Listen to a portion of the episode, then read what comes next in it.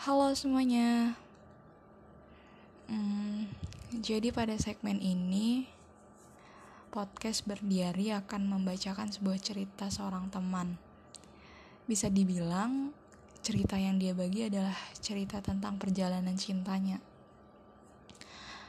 Pada segmen yang cukup panjang dari segmen yang lain di podcast berdiari ini, hmm, awalnya aku nggak mau kasih segmen panjang dalam podcastku, tapi rasanya nggak masalah untuk mencoba hal baru.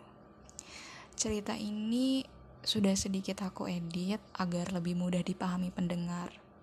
Jadi, selamat mendengarkan.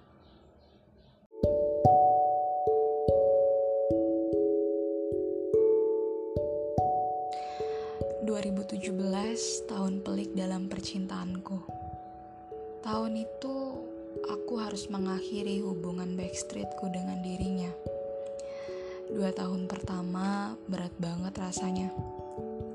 Sampai harus menutup hati untuk yang lain. Karena masih optimis untuk menunggu. Jika biasanya menunggu ada feedbacknya, tapi ini enggak seorang diri. Seperti bertepuk sebelah tangan rasanya. Di tahun ketiga yaitu tahun 2019 sampai tahun kelima yaitu 2021 gak dipungkiri ketika aku membahas atau sebatas melihat sosial medianya hatiku masih berdegup dan pikiranku masih tertuju pada dirinya. Akhirnya di saat itu aku mulai menyibukkan diri dengan mencari pekerjaan dan aku berusaha untuk bertumbuh dengan baik dan sejenak melupakan urusan hati. Gak bisa terus-menerus memikirkan hal yang buat aku stuck di tempat. Dan perlahan aku mulai membuka hati.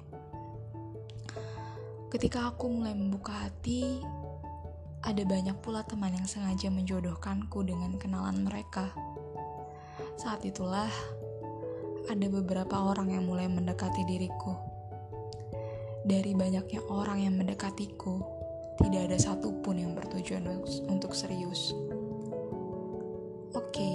Gak apa-apa. Setidaknya aku sudah berusaha untuk membuka hati dan menerima niat baik orang yang berusaha mengenalkanku dengan pilihan mereka. Walaupun nyatanya hal ini percuma aku lakukan karena sesuatu yang gak benar-benar dari hati emang gak akan baik dan bertahan. Singkat cerita, pada tahun 2020, aku mulai menyukai seseorang.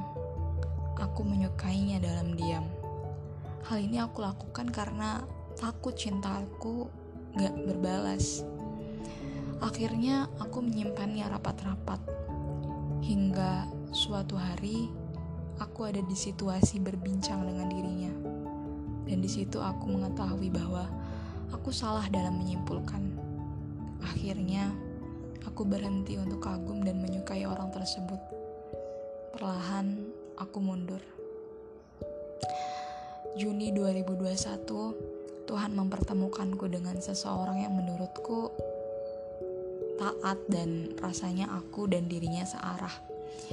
Namun, lagi-lagi kedekatan kami tidak bertahan lama, sebab ada sesuatu yang gak bisa diterima darinya. Suatu hari dengan takdir Tuhan, aku kembali dipertemukan dengan orang yang pernah kusukai dan membuat aku mundur. Iya, orang yang kusukai dalam diam pada tahun 2020 saat itu. Suatu hari ada event di mana aku dan dia bisa bertemu lagi, saling bertukar informasi dan sebagainya. Di situ pertemuan ketiga kami, pertemuan yang sangat tidak disangka-sangka. Suatu hari dia mengirimiku pesan singkat untuk bertemu. Bila berkenan katanya. Saat itu aku tanpa berpikir panjang mengiyakan ajakannya. Pertemuan di tempat yang berbeda dari sebelumnya, yaitu di universitas tempatku berkuliah dulu. Semenjak itu, dia seakan memberikan sebuah harapan dan seolah akan mengajak melangkah menuju sebuah kata, yaitu keseriusan. Dengan dia memberanikan diri menghampiri orang tuaku, bahkan berkilometer dia tempuh untuk menyambangi rumahku. Hal ini seakan memberiku cahaya bahwa ada sebuah kepastian. Walaupun aku belum tahu kapan keseriusannya membawaku menuju sebuah pernikahan. Setidaknya dia memiliki arah tujuan yang jelas daripada sekedar harapan kosong tanpa pembuktian. Hmm,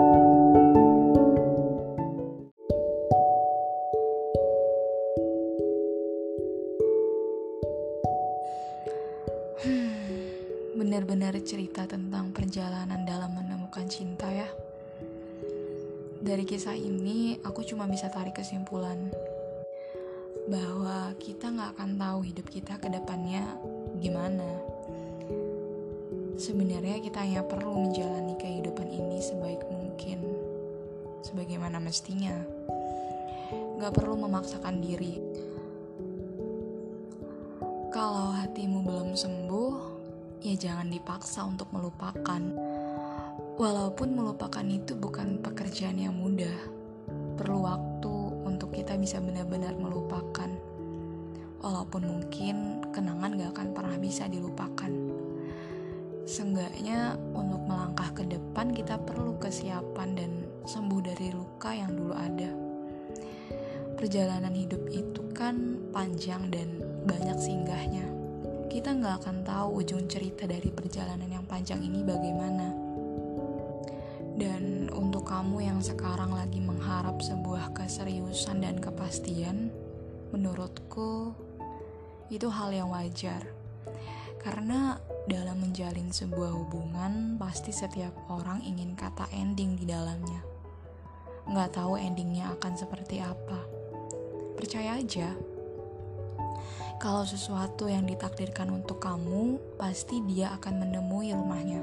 Begitu sebaliknya. Kalau dia bukan untukmu, ya dia pasti akan pergi. Hilang dan kembali ke asalnya.